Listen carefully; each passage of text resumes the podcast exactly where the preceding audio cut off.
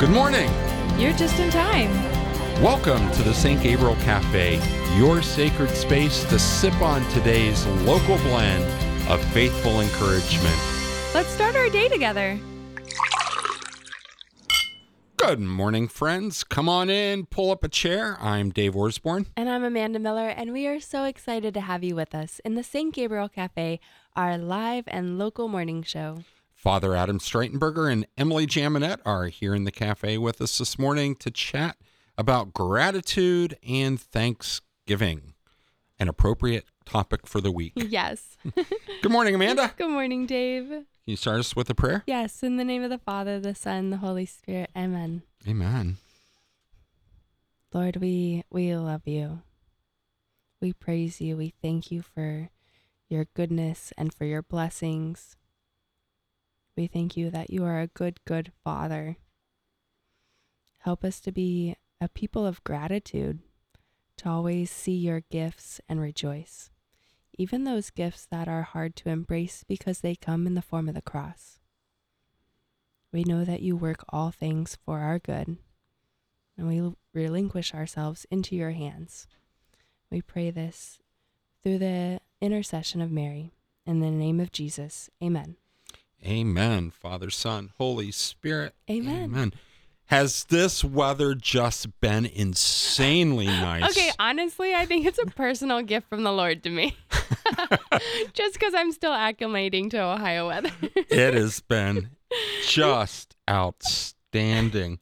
Now, my inner Eeyore uh, wants me to look at the extended forecast to see when it's going to go downhill. Don't do it. I Don't haven't. do it. Just I haven't. enjoy. I am living in the present moment, and uh, yeah, I'm not even looking at the next hour. 'cause All I know this morning was just beautiful, great sunrise this morning. Mm-hmm. So Yeah. Ah, did you see those pinks this morning? Oh, it was just, yeah, so good, so good. so good. Since it's uh, still rather dark when I arrive here, I uh, you didn't see I was as I much was as able maybe to I did. kind of st- step out a little bit into the parking lot and see uh, see it uh, rising over the Olentangy. Mm. So, yeah, all good. All good. A beautiful weekend. Pretty laid back. You know, didn't do a, a ton. Went to the symphony Saturday night and it was quite nice. Uh, I can't say I understood it all, but uh, you know, it was still nice. I, I, I, I got the first one. It was Beethoven's Six, the Pastoral, which is just a, a beautiful, beautiful piece. The second one was uh, with the uh, a large choir, and it combined the Latin Requiem with a story out of Mexico's history. Hmm. So they had subtitles up on the little screen, which was helpful. Nice. Yeah. And you had friends there, right? Yeah, a girl I went to, uh, a woman I went to high school with, uh, found out through social media that she and her husband were both in the choir. Hmm. That's really cool. Yeah, they represented Newark. Go Wildcats. so, yeah, so it was good. Mrs. Jaminet and Father Streitenberger are here in the cafe with us. Morning, folks. Morning. Good morning. Welcome. What a glorious day. I'm glad you brought up the weather because if you're native to Columbus, Ohio, like this is a November we probably will never forget. One of uh, our daughters is looking at University of Mary in North Dakota, and they already had a foot of snow a couple weeks ago. Oh, wow. I'm like, seriously, you want to do this? you really? but yeah, so yeah, pray that uh, the Lord opens all those doors that need to be opened for her to go there. It's a beautiful school. Uh, for those of you that are familiar with um, from Christendom to Apostolic Age, that's uh, Monsignor Shea, who is the president of University of Mary. Yeah, that's So- a great book. Yeah. So, Father, what have you been up to? Oh, not too much. Yeah. Um, not too much. Been out in the woods? Um, yeah, I was I was out on um on um Saturday Saturday morning. Um, I let two deer walk away from me, so Hmm. I've already gotten two this year. So I'm getting picky on. They look kind of tiny, Hmm. and I didn't want to put into the effort to process them. So Were you down in uh, your? Uh, I was in part of the state? Waverly. Waverly. Yeah. Mhm. Good. Do you have a favorite spot down there then? Well, um, the place that I go to is usually my sister's land, which is near Jack, closer to Jackson. Mhm. So, this was my brother's land, which is closer to Waverly. So, Good. yeah. And Emily, how was your weekend? It was great. Um, there was a mother's retreat this weekend at the John Paul II preschool. So it was focused on gratitude and tying in the significance of the Eucharist. Um, and I, I think for moms, this is a tough week, right? We're going into our one of our biggest cooking holidays. Frenzies. Uh, you Yeah. know, and it just the dish, the side dish recommendations just keep coming at you, and then we need this, and then we need that.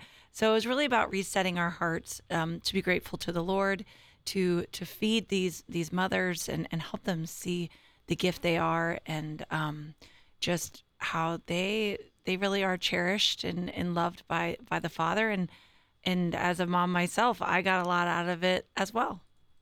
Very good. Good attendance. Good turnout. Yeah, really good attendance. Um, the preschool is located on East Broad Street. It's it's beautiful. My daughter went there, and what I loved is a lot of young moms, and we had about 32 um, moms give their Saturday morning up for retreat. So pretty amazing. And uh, Father, a number of them had gone to the Congress, the uh, Leadership Summit, and the Moms Retreat. So they had hit a three, as myself, Wow. three Saturdays of of um, beautiful faith encounters. Father, we didn't have a chance to catch up since uh, the leadership. Yeah, the Evangelization Leadership Summit, which Yes. was um, last weekend, two weekends ago. Mm-hmm. I forget today's a Monday. Um, You'll Yeah. be re- you'll be reminded yeah, it some went point. it went very well. Um, it was very well attended. It was at Ohio Dominican. Bishop gave a really great talk, which I um, suspect will probably be in the Catholic Times sometime in the next couple weeks. Um, and also which he'll probably flesh out. We'll probably hear more about it. But it was ten the sort of the ten points about the new evangelization. right. Um, Yeah, I, I know the audio is available. I received Oh, an okay, great. email. Yeah. I'm not sure if it's up on Facebook or I YouTube. just yet. saw I got a I just got an email from Jason Mays, who's the communication director, about um the uh the text of it. Mhm. So Yeah, I think that's going to be worthy for uh, of Yeah. a lot of reflection. yeah, there's a there's a lot there. And then um um Dr. De La Torres gave a really good talk. Um and then Father John Riccardo was there as well. So Mm-hmm. yeah, and he gave a great great talk as well. So I didn't make any of the breakout sessions. I ended up um I had to step into an hour and a half long phone call during the uh, lunch period, so I, I missed all of the breakout sessions. So They were good. I, I Yeah. liked I liked them. What's happening on campus?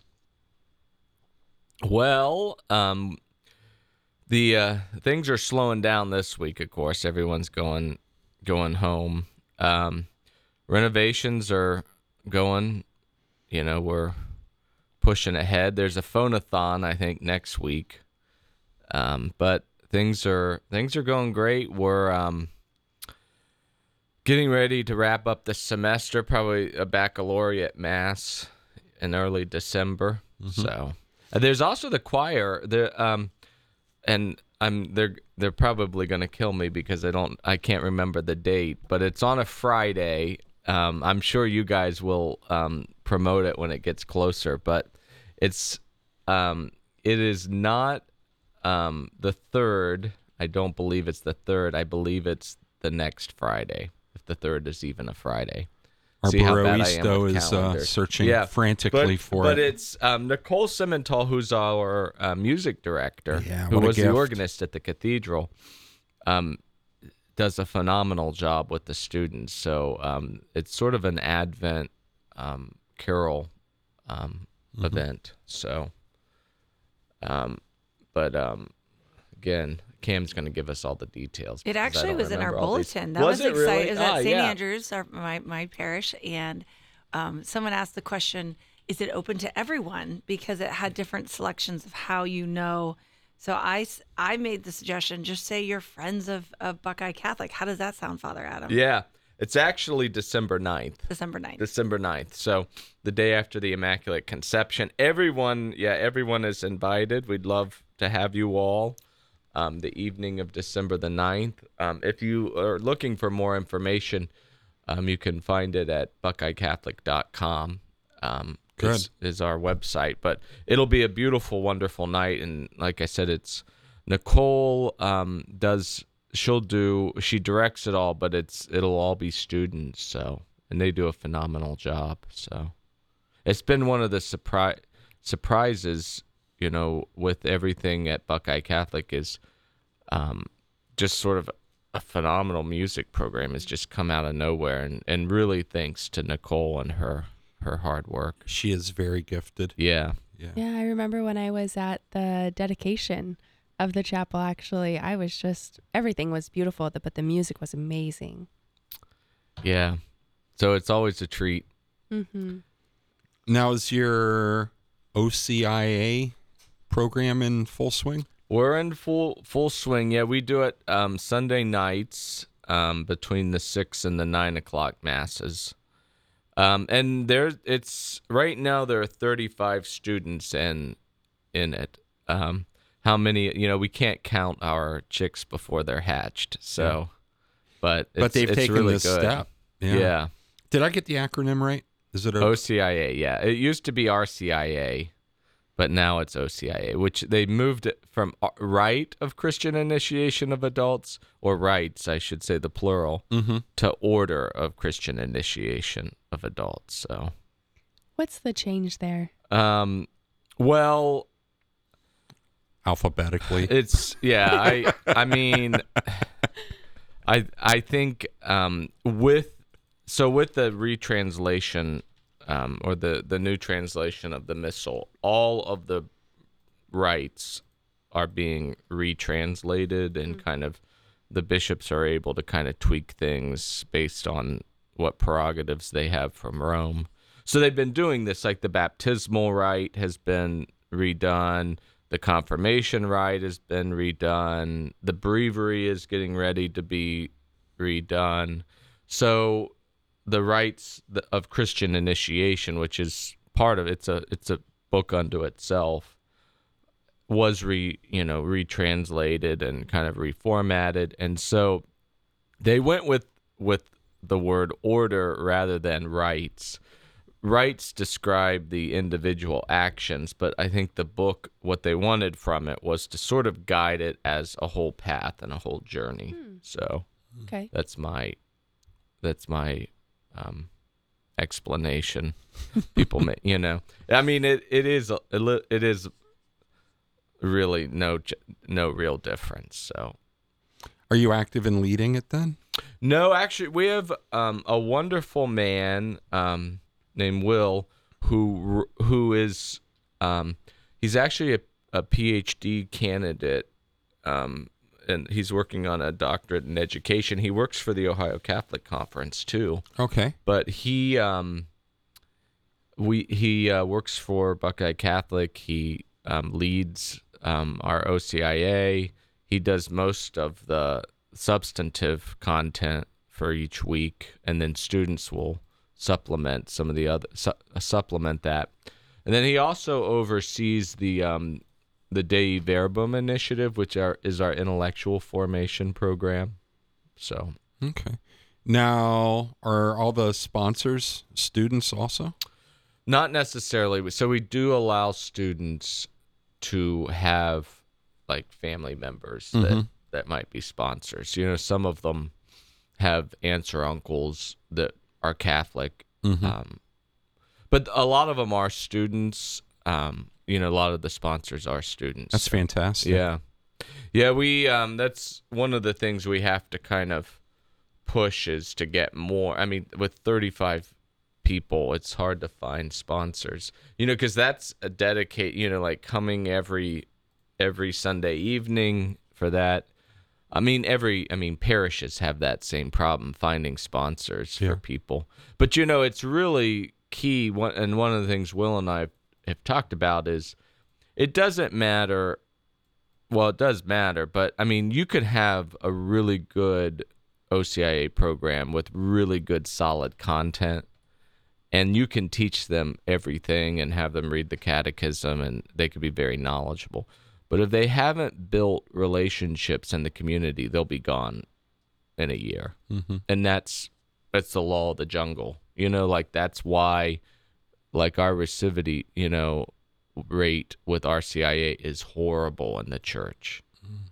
Is horrible because we we think that we can just educate all these people in the faith and teach them everything and teach them how to do things, but we never really connect them to the community and like get them connected into genuine friendships.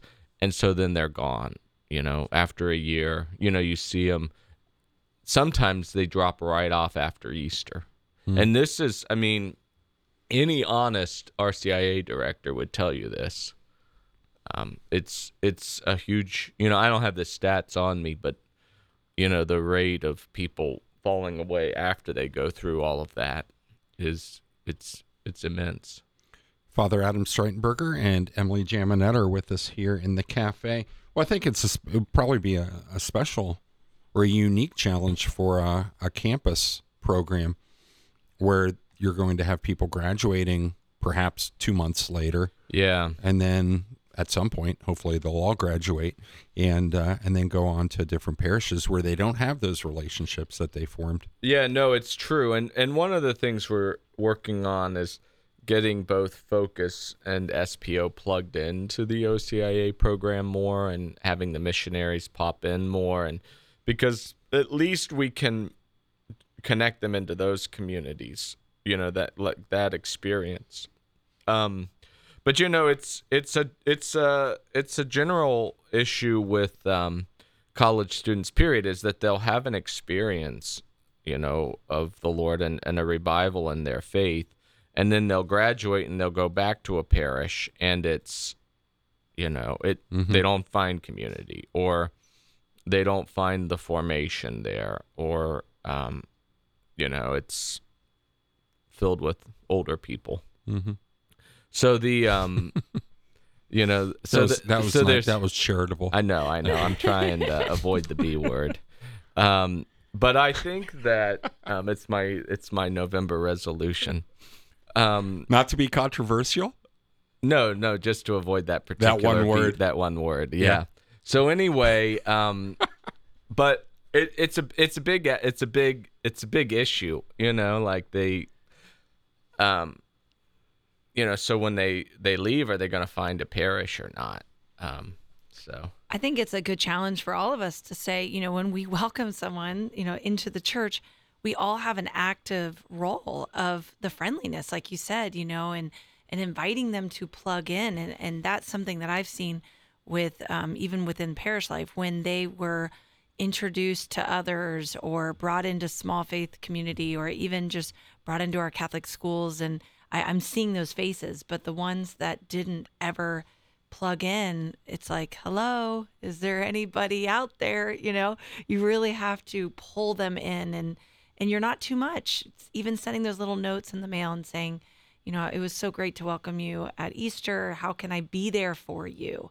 That that personal um, connection, not just with the sponsors, but all of us as a wider community.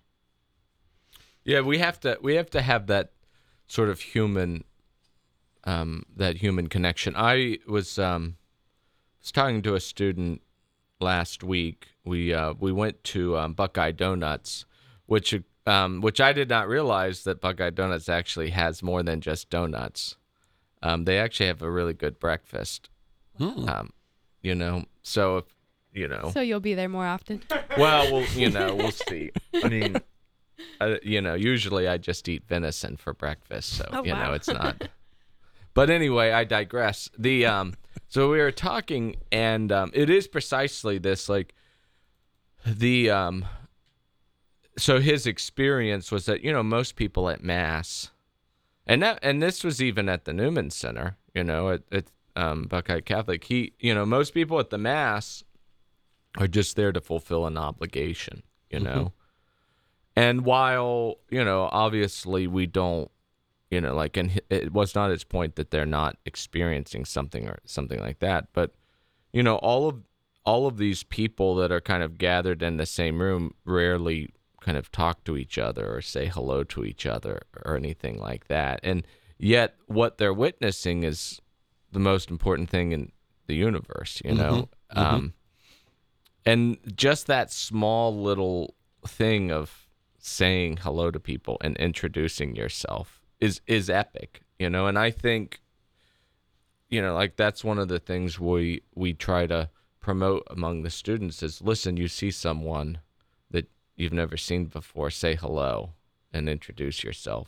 It's the smallest little gesture but you know if we don't you know we don't just sort of follow um because of an ideology you know like these people that have gone through RCIA they they know they know the church's teaching. It's not that oh we didn't we didn't teach them these things that the importance of the mass or moral teaching or you know the truths of the church.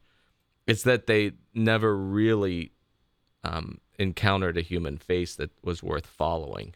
And that's that's what christianity is all about is that the first disciples they met jesus they met this man and they were really impressed by him and really moved by him and so they they followed him and then you know the these same men met other people mm-hmm. who were really moved by them and followed them and that's that's how it works you know Yeah. it's not Right. through just you know as paul the sixth said you know like the world doesn't need more teachers the the world needs witnesses Evangelii Nuntiando, right? yeah Yeah. Boom. Papal document for the win. yeah So Nuntiandi i should say Nuntiando, yeah, okay, I get partial yeah. credit. yeah but well, you know close enough i guess Thank you. So we wanted to talk about Thanksgiving and gratitude, and you kind of teed it up there, Father, um, with the uh, with the Mass and the Eucharist. Uh, the Catechism, chapter or paragraph rather, thirteen sixty. Would you like to me like me to read it, or do Yeah, you want to recite it from it. memory? yeah, well the, i mean the, our listeners won't have that, remembered that's it true. That's true. you know the Eucharist is a sacrifice of thanksgiving to the Father, a blessing by which the Church expresses her gratitude to God for all his benefits, for all that he has accomplished through creation, redemption, and sanctification. Eucharist means first of all thanksgiving.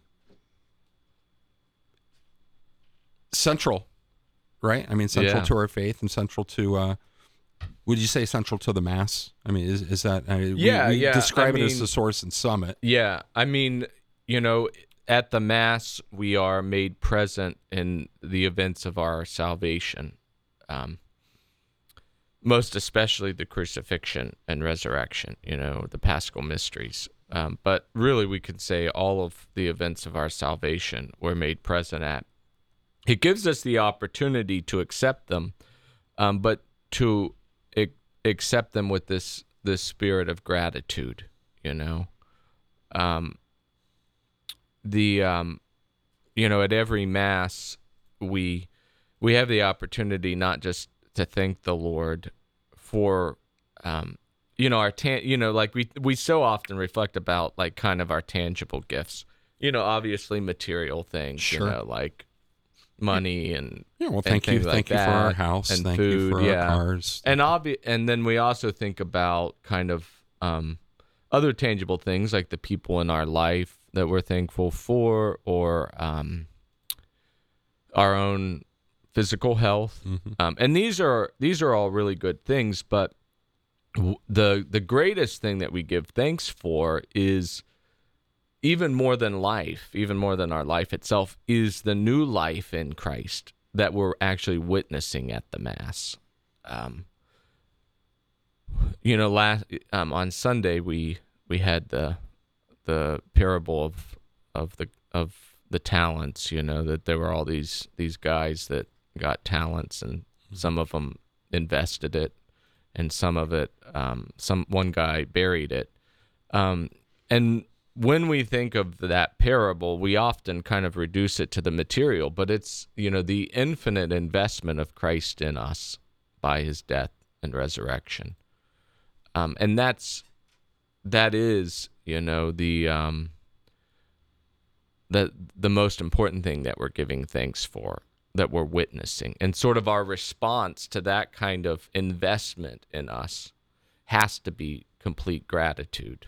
Um, and there is a connection between you know thanksgiving um, and grace itself you know the um, in in sort of the development of of the word thanksgiving not so much in english but in in in other languages there's a real strong connection to the same word for grace which of gift you Mm. know Okay. that um that's sort of the the root is you know something is something given to us. Well we use this word grace to describe really everything. That's you know paul you know we can talk about everything is grace everything is a gift um but we also want to kind of look at those supernat the supernatural grace you know especially the grace of the sacrament sanctifying grace you know which restores us um in in our relationship to the father and and even uncreated grace which is the holy spirit himself.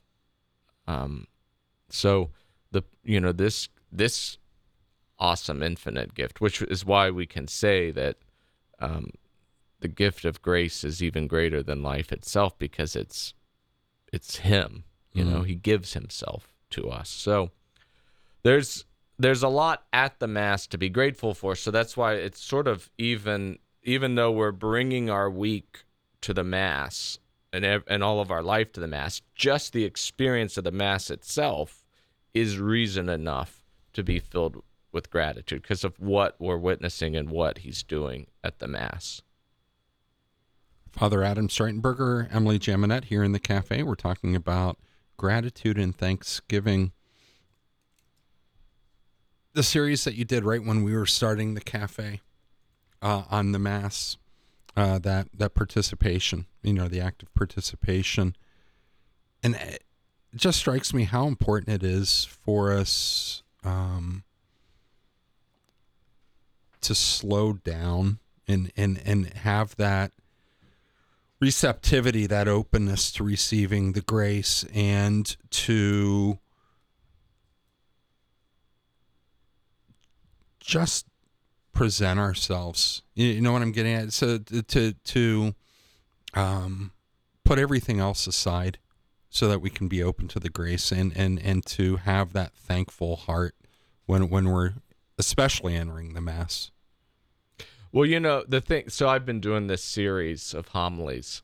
Um, for every homily for the rest of the academic year is just on the Mass. Okay. So both daily masses and sun- Sunday masses, I'm going through the parts of the Mass. Um, and, you know, Mass only lasts an hour on Sunday, unless the priest talks a little bit too much. Then, it, you know, it might be an hour and 10 minutes. Right. but that flies by you know and the parts of the mass just kind of go like that you know and even to the point that we really don't even have the opportunity to enter into that particular part of the mass you think of the penitential rite, you know? How i mean do we really have the time to reflect on all of our sins from the last week in that brief moment? Like it it flies by. You know like if we really if we really entered into the mass and prayed it would last like hours and hours and hours and hours. If we really you know so you do have to do the legwork beforehand Right. you know like you're gonna have to um you're gonna have to do your your time of prayer each day your meditation you know your mental prayer because um you can't you can't do it all on the mass it's like okay you know like i have to like go really deep really quick you know and i only have a minute or two so it's hard you know it's hard to to kind of go into that but that's why you know our daily meditation is so key to prepare us for the mass Mm-hmm. but also that time before the mass to really kind of stop and to reflect going into there. And maybe it is okay. w- What what do I need? You know, what do I want to be mindful of during the penitential rite? What do I want to be mindful of of um, like petitions and intercessions that I'm bringing to the mass? What's my intention that I want to bring to this mass and offer um, this mass up for? Even lay you know lay people should be offering the mass up for a particular intention. Right. And then what am I grateful for going into the mass? And that's what you know, I one of the things I've been telling some directees who cuz you can tell, I mean, if you're becoming self-centered or self-absorbed or if you're you're kind of cranky or you know like you're gloomy then what you need to do is this is what I tell. So every night you're supposed to do an examination of your conscience where mm-hmm. you go through the day and see how you messed up. And it's good to take notes on that so that when you go to confession, you kind of already have a list. But I think people should do a, an examination of gratitude before they go to bed too. Mm-hmm. And just kind of make like journal down a few things that you're grateful for that day and not stupid superficial things like, you know, whatever. I won the lottery or mm-hmm. something like that. Which I would be really grateful for. That's not a little if I won the superficial. Yeah, lottery, yeah, by the way. but Yeah. you know, like what are the things? You know, because we could put the same things over and over again. Oh, I'm grateful for my spouse. I'm grateful for my kids. I'm grateful for my health. I'm grateful for the dog or whatever. You know, okay, yeah, you you know, and you should be, but there's a whole lot more. Maybe you're not um, open to life, not uh, you know, not in a um, political slogan esque, but in the sense of are you really paying attention to what's going on in your life? Um, Emily, do you have your Well, I just was thinking about um, some of the great reflections Father Adam was sharing. And, you know, as a parent, a lot of times we just think like our only goal is to get to Mass, right? You know, and God bless all the parents, like that it takes a lot of work to get to, through those doors.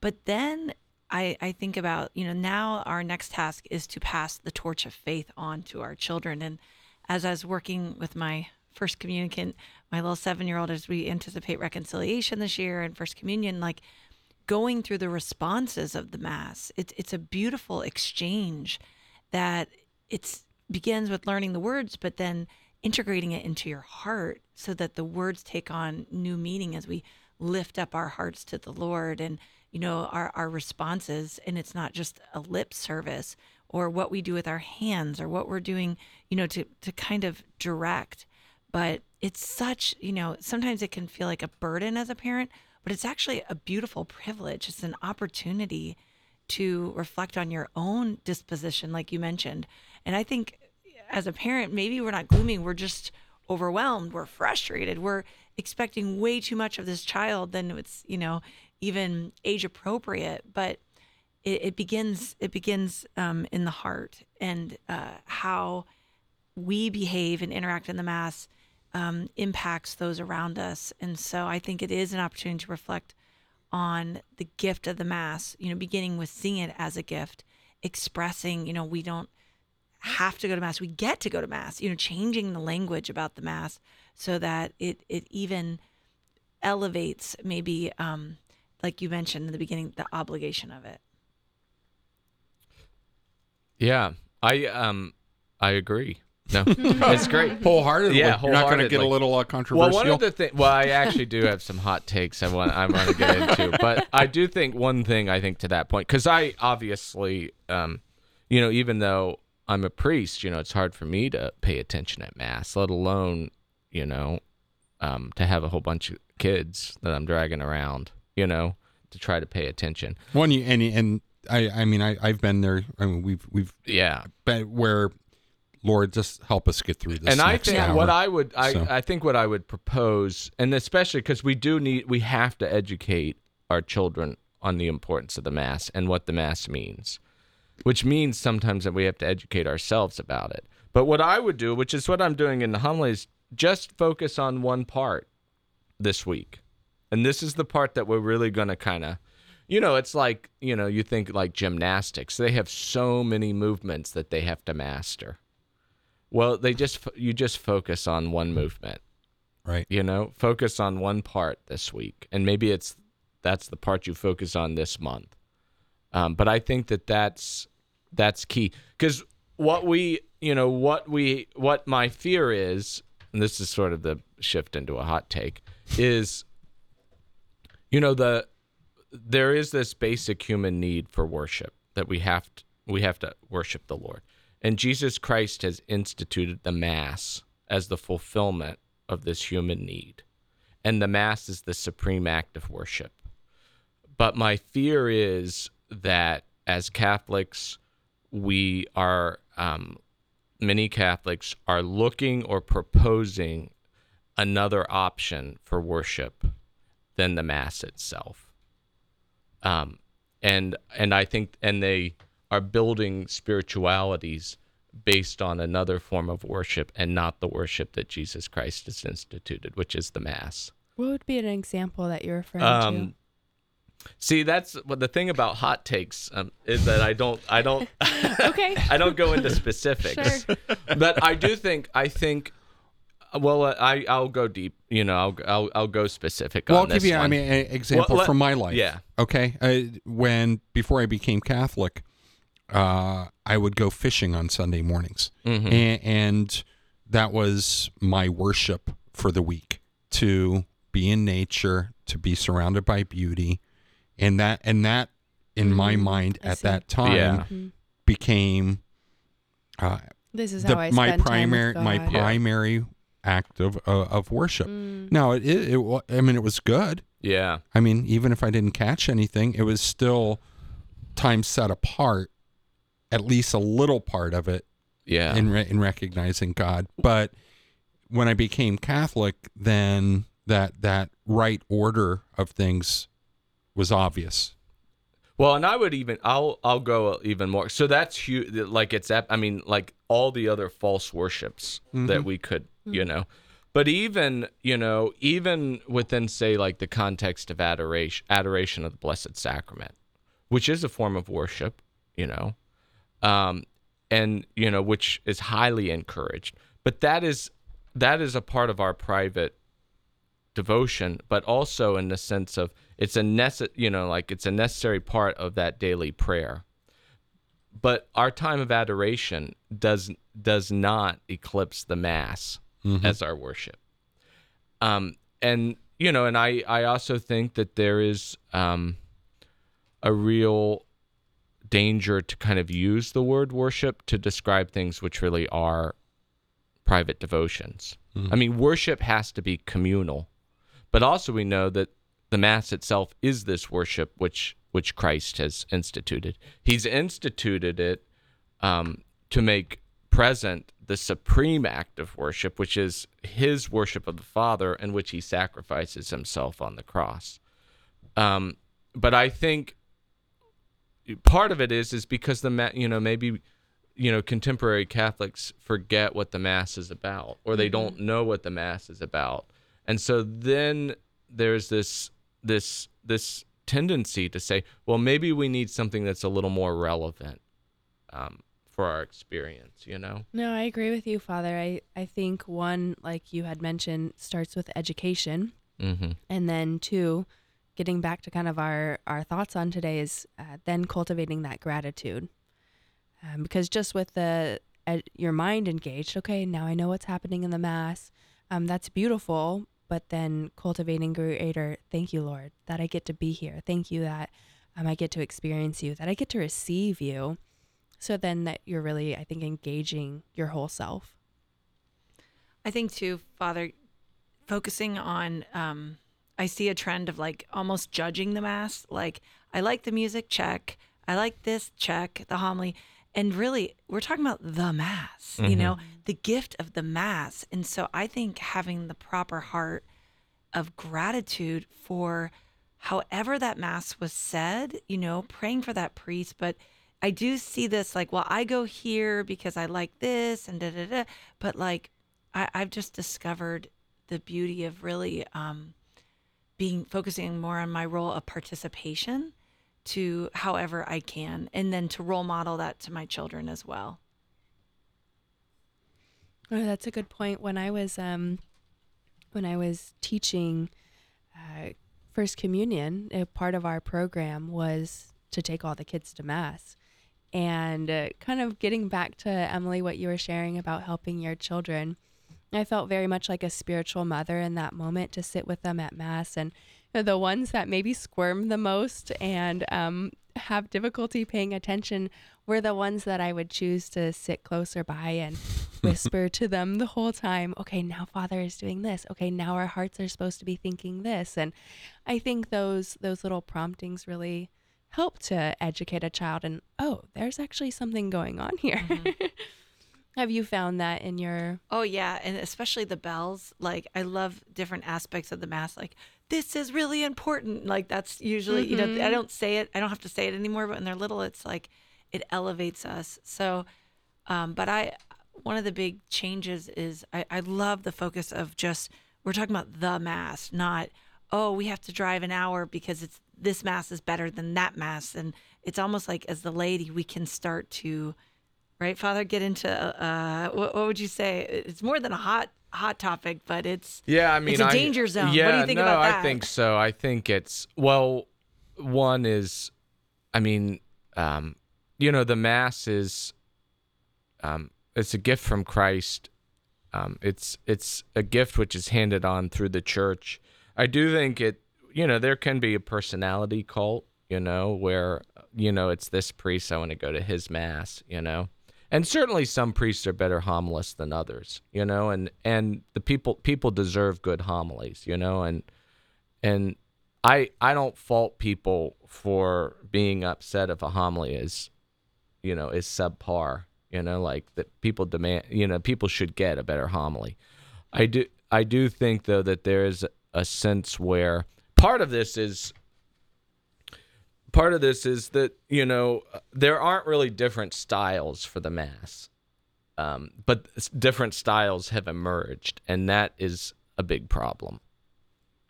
You know and i mean i i i'm not you know it's beyond my pay grade to deal with that problem.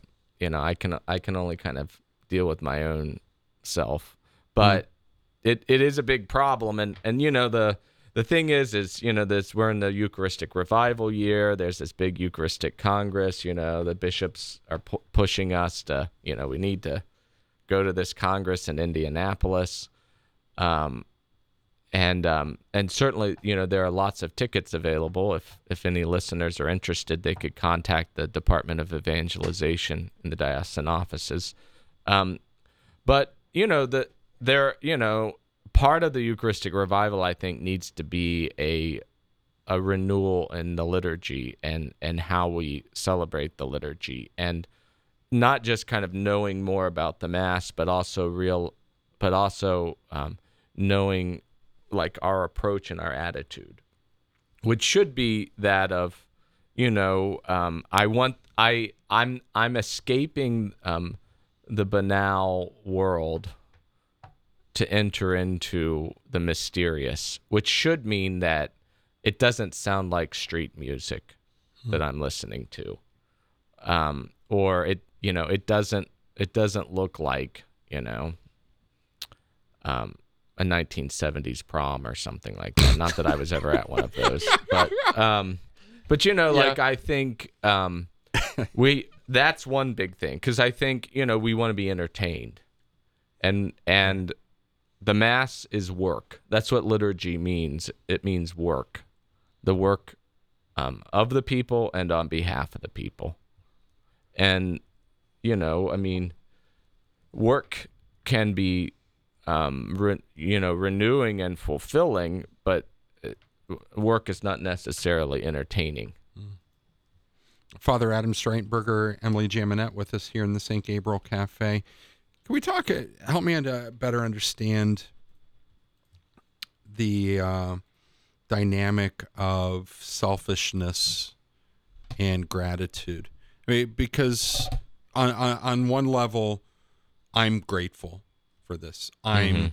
thankful for this. So it, it does put a perspective back on on myself but it it also has to be focused on another uh, so there's that you know receiving, but then it's always I'm grateful, I'm thankful. You know what I'm getting at? Yeah, yeah, and I think at the heart of gratitude, which is you know sort of um, the etymological origin of the word, is it's a. There's a gift, Mm-hmm. a gift given, which means a couple different things. First of all, is a gift is freely given by the giver, um, which is an act of love. Second of all, is um, we have to realize our poverty. You know, um, Monsignor Giussani, Luigi Giussani says that, um, and he quotes, he's quoting, I think, an Italian poet of some sort, um, that the beggar is the protagonist of history. You know, we're all beggars because we have nothing. You know, we enter into this world with nothing. You know, we're not the source of our existence. You know, we did not create ourselves. Um, everything is pure gift. That's the nature of being a creature. Is everything is a gift. Um, but I think that we we fail to realize, first of all, that we're creatures and that everything is a is is a complete gift from our loving Lord. Um, but you know, it's all very easy for us to begin to think that we're self-sufficient hmm. and that you know that we we you know because it gives the world gives this appearance and i'm by the world i'm not meaning like some you know secular age. The cre- you know when you look out at creation, Creation, you yeah. think you know i'm getting myself up in the morning. I'm doing this work. I'm accomplishing these things. I'm you know i'm following my plan and i'm hitting these milestones that i've set for myself. It gives us the delusion that we're self-sufficient and mm-hmm. therefore that somehow we're the ones that are running the world. But then things hit u- you know you know things hit us and we're we're shaken from this. But the whole everything around us is kind of telling us you can live this life you're you're self-sufficient Yeah, or uh, where I guess where I was getting going to also was it's all for our benefit somehow.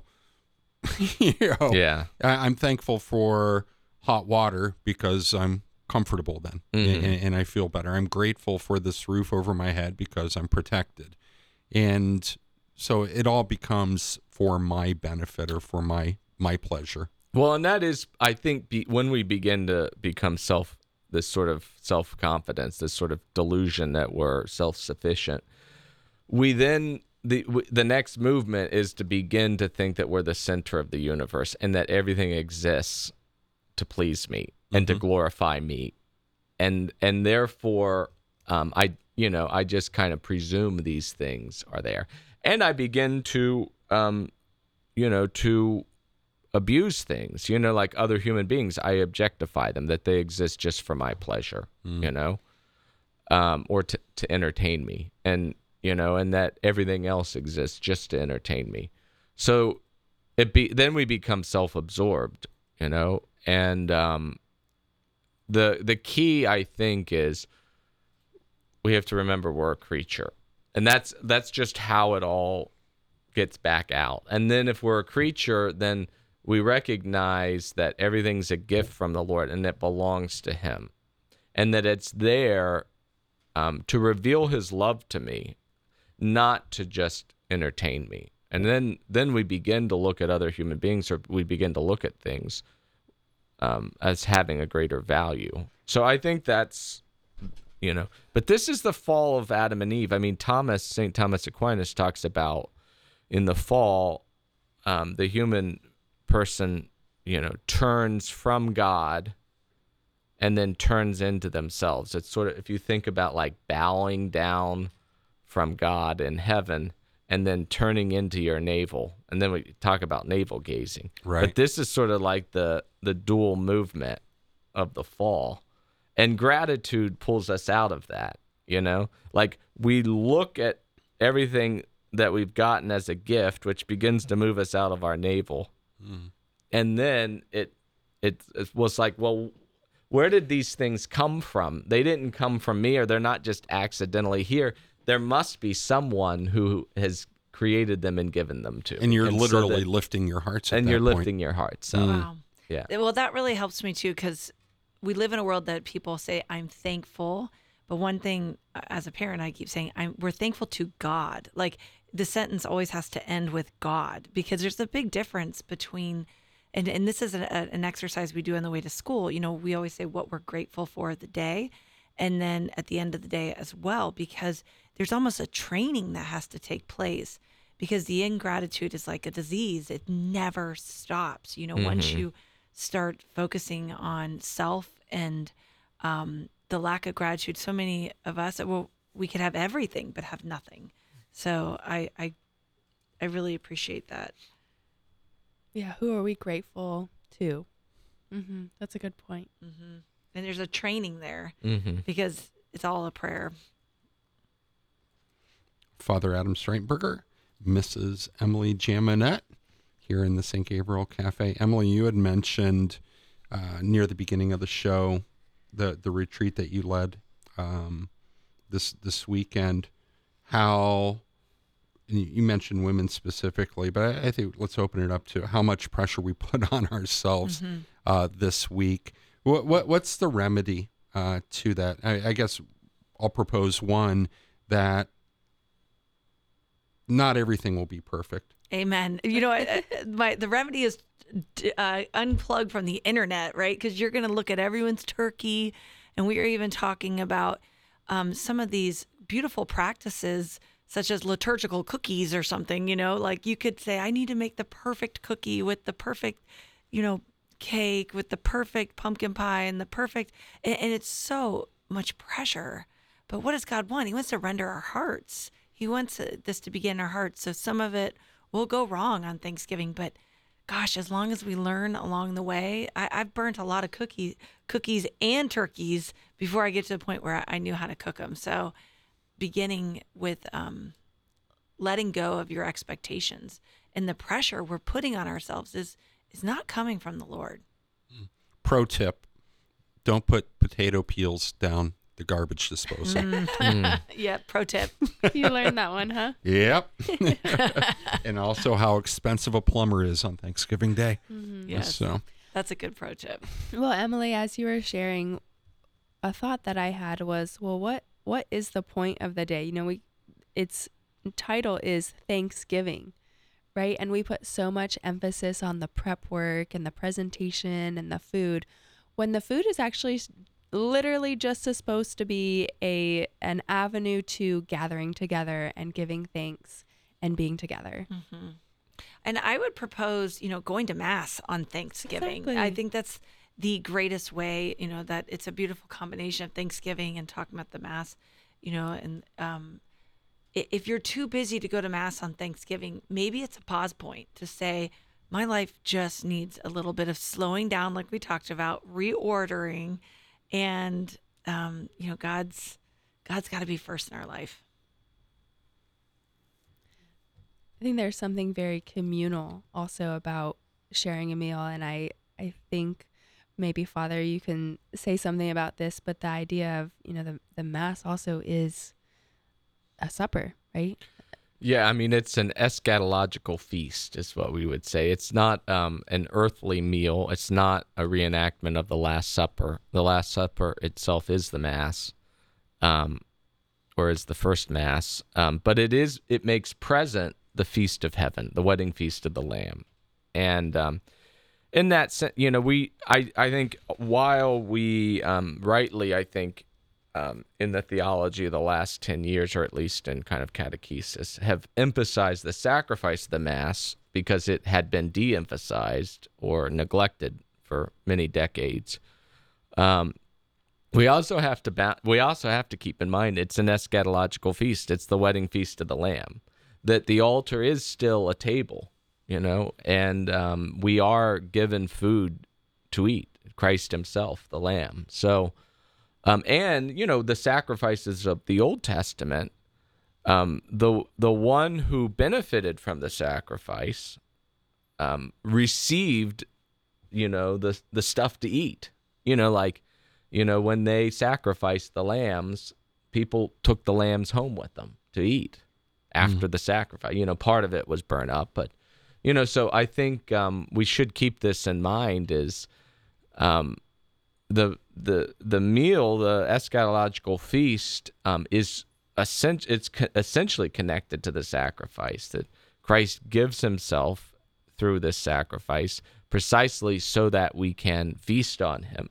Um, but in in that sense too, as an eschatological feast, that all of our brothers and sisters, all of the saints, and even our brothers and sisters in purgatory, are present there. Um, and um, I think that that's an important point, you know, especially, you know, as we enter into the holiday season um, and as we close out November, which is the month where we pray for the deceased, is to remember that um, our loved ones are present with us at the Mass, um, you know, and um, wh- whether it, this their death has happened this year or whether it's happened many other years ago, um, they are present to us still at the at the table of the mass. So That's beautiful. Well, and especially then for Thanksgiving Day, what Mhm. what a perfect opportunity to remember all of our our our departed, especially on that day. yeah,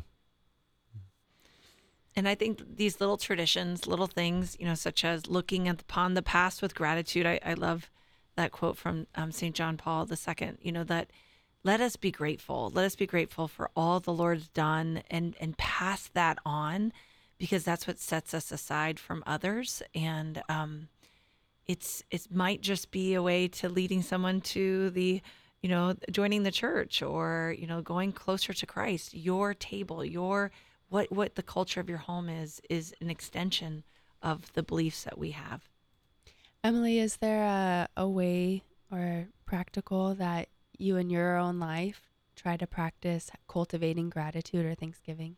Absolutely. I think if you're struggling with gratitude, and um, I had a little gratitude book by the, my bedside, and I, I kind of had this examination where I said, I got to come up with 10 concrete things from mm. today. And I tell people 10 because 10 actually will lead me into 20 or, you know, there's, it, it mm-hmm. grows and grows and grows. So cultivating it in your heart and then expressing it um, to your children. So that's, that's something that God always has to have the glory. It's not, I always say it's not, you know, I love you and God loves you. It's never just I love you. Mm-hmm. Father, you had mentioned uh, a daily examine in the final two and a half, three minutes that we have. How do, how do you approach a daily examine? Well, you know, there's the examination of conscience, which, but to the point, the examination of thanksgiving. I think to just go back through your day, you can do it. I mean, you know, people's minds work differently. This is just how my mind works. You know, I tend to do things chronologically. So, mm-hmm. you know, what happened in the morning? What happened at noon? What happened in the afternoon? What happened in the evening? I think it's a question of who did the, the Lord put in my life? So every human being that is that enters into our life is a gift from the Lord. Even that random person that just just kind of passes through. I think that's an um, that's where I think gratitude and charity come together to pull us out of ourselves is if I'm attentive to the people in my life, I'm going to see them as a gift from the Lord and that they have something to bring to me to make known the Lord. So I think that is one way to do it is to just go through the day the people that you met, which will also help you to kind of go through what experiences you've had throughout the day because typically your experiences are with other human beings, you know. Um, and so I think that's a good place to start, you know. I I think that, you know, you should never you should never repeat yourself. You know, so 2 days you know, two sequential days should never be the same. Come of, up- of what come up with to something think. So- new. yeah, you're gonna have to come up with something new.